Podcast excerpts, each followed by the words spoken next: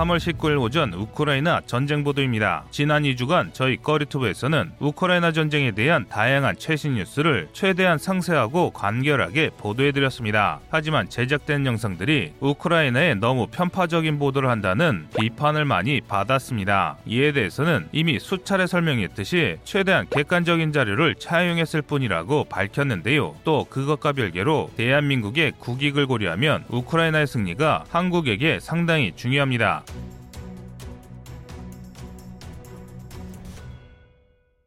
일부 어떤 분들은 아니 러시아와 대한민국의 관계가 얼마나 좋은데 그런 소리를 하냐고 반문하실 겁니다. 하지만 이는 대한민국 전문가들 중 상당수가 동의하는 내용인데요. 대한민국 외교안보연구소의 칼럼에 박용민 국립외교원 교수가 게재한 우크라이나 사태에 관한 가설과 전망을 통해 이를 명확히 알 수 있습니다. 이걸에서 그는 나토의 동진이 러시아에게 위협이 될 수는 있었지만 그것이 러시아의 침략을 정당할 수는 없다고 말했습니다. 이는 많은 전문가들이 동의하는 사실인데요. 우크라이나의 안보 위협을 먼저 가한 것이 러시아이기 때문입니다. 많은 이들이 젤렌스키가 나토 가입을 추진하고 러시아를 금지시켜서 전쟁이 일어났다고 말하지만 이는 잘못된 내용입니다. 젤렌스키가 당선된 2019년에 이미 우크라이나는 러시아와 전쟁 중이었습니다. 또 친러반군이 장악한 도네츠크에서 러시아군을 전역한 뒤 자비로 전차 미사일을 구입했다는 러시아가 주장하는 소위 의용병이라는 조직 조직이 우크라이나군을 공격하고 있었습니다. 그런데 여기서 놀라운 것은 이 의용병들은 러시아의 대대전투단 BTG와 완전히 똑같은 편제와 계급을 갖고 있었습니다. 다시 말해 우크라이나와 러시아의 본격적인 교전은 이미 8년이나 지난 일이라는 것이죠. 또 우크라이나 사태의 원인으로 꼽는 것 중 하나가 우크라이나가 EU에 가입하려 했다는 것을 지적하시는 분들이 참 많으신데요. EU에 가입하려 하는 우크라이나에 부담을 느낀 푸틴이 크름반도에서 탄 탄압하는 주민들과 돈바스의 러시아인을 구하기 위해 분쟁에 개입했을 뿐이라고 알고 계십니다. 그런데 이게 또 그렇지가 않습니다. 2013년 시작된 유로마이단 사태는 EU 가입을 포기한 야누코비치에 대한 저항 운동이기 이전에 우크라이나를 식민 지배하려는 러시아에 대한 항거였습니다. 러시아는 1994년부터 2005년까지 우크라이나의 독재 정치를 시행했던 2대 대통령 레오니드 쿠치마를 지원해 우크라이나의 괴뢰화를 추진했습니다. 이에 반발 하던 유셴코의 3대 대통령 당선을 막기 위해 키이우의 러시아 명의의 선거 캠프를 차리는 등 적극적인 개입을 행했고 결국 4대 대통령을 칠러파인 야누코비치로 당선시켰는데요. 이를 잘 알고 있던 국민들이 러시아에 저항하면서 벌어진 것이 유로마이단 사태인 것입니다. 이 때문에 야누코비치가 실각하자 러시아는 곧바로 크름반도를 돈바스의 분리주의 운동을 조장했습니다. 그 결과 도네츠크 공항에서 결사항전을 하던 우크라이나 장병들이 전멸했고 했고 이후 8년에 걸친 내전으로 우크라이나의 경제가 크게 무너졌습니다. 그러니까 우크라이나와 러시아 사이에서 러시아가 피해자였던 적은 소련 붕괴 이후 30년간 단 한 번도 없었습니다. 그러면 이쯤에서 이런 의문이 드실 겁니다. 대체 이게 대한민국의 국익과 무슨 상관인가 라는 말이죠. 그런데 상관이 아주 많습니다. 바로 우리 머리 위에 있는 북한 때문인데요. 러시아가 주장하는 안보 논리는 중국이 북한을 지원하는 논리와 소름 돋게 일치합니다. 먼저 한국 전쟁에 중국이 개입한 이유는 한반도 통일 이후 신의지에 주둔할 것이 두려워서였습니다. 그 이후 북한을 지원한 이유 역시 자립하는 동생 국가를 탄압할 미제 자본주의와 그 앞잡이 한국으로부터 보호하기 위해서였습니다. 그러니까 과거에 소련이 했던 침략주의 정책이 단지 국가 이름만 바뀌었을 뿐 지금 러시아가 하는 전쟁과 다를 게 없다는 것입니다. 이 때문에 만약 러시아가 국제사회에서 돈바스와 크름반도를 합병할 권리를 주장할 수 있게 된다면 이것을 본 중국이 북한을 합법적으로 합병하는 건 역시 인정할 수밖에 없게 됩니다. 타국에 의해 강제로 국가가 분단된 우크라이나에게 전쟁 발발에 책임을 씌운다면 우리 역시 중국으로부터 마찬가지 이유로 한반도의 절반을 중국에게 그대로 바쳐야 하는 꼴이 됩니다. 이 이유 때문이라도 이번 우크라이나 전쟁은 반드시 우크라이나가 이겨야 하고 이런 이유로 우크라이나 전황 소식을 전해드리려 한 것입 니다. 이상 꺼리투브였습니다.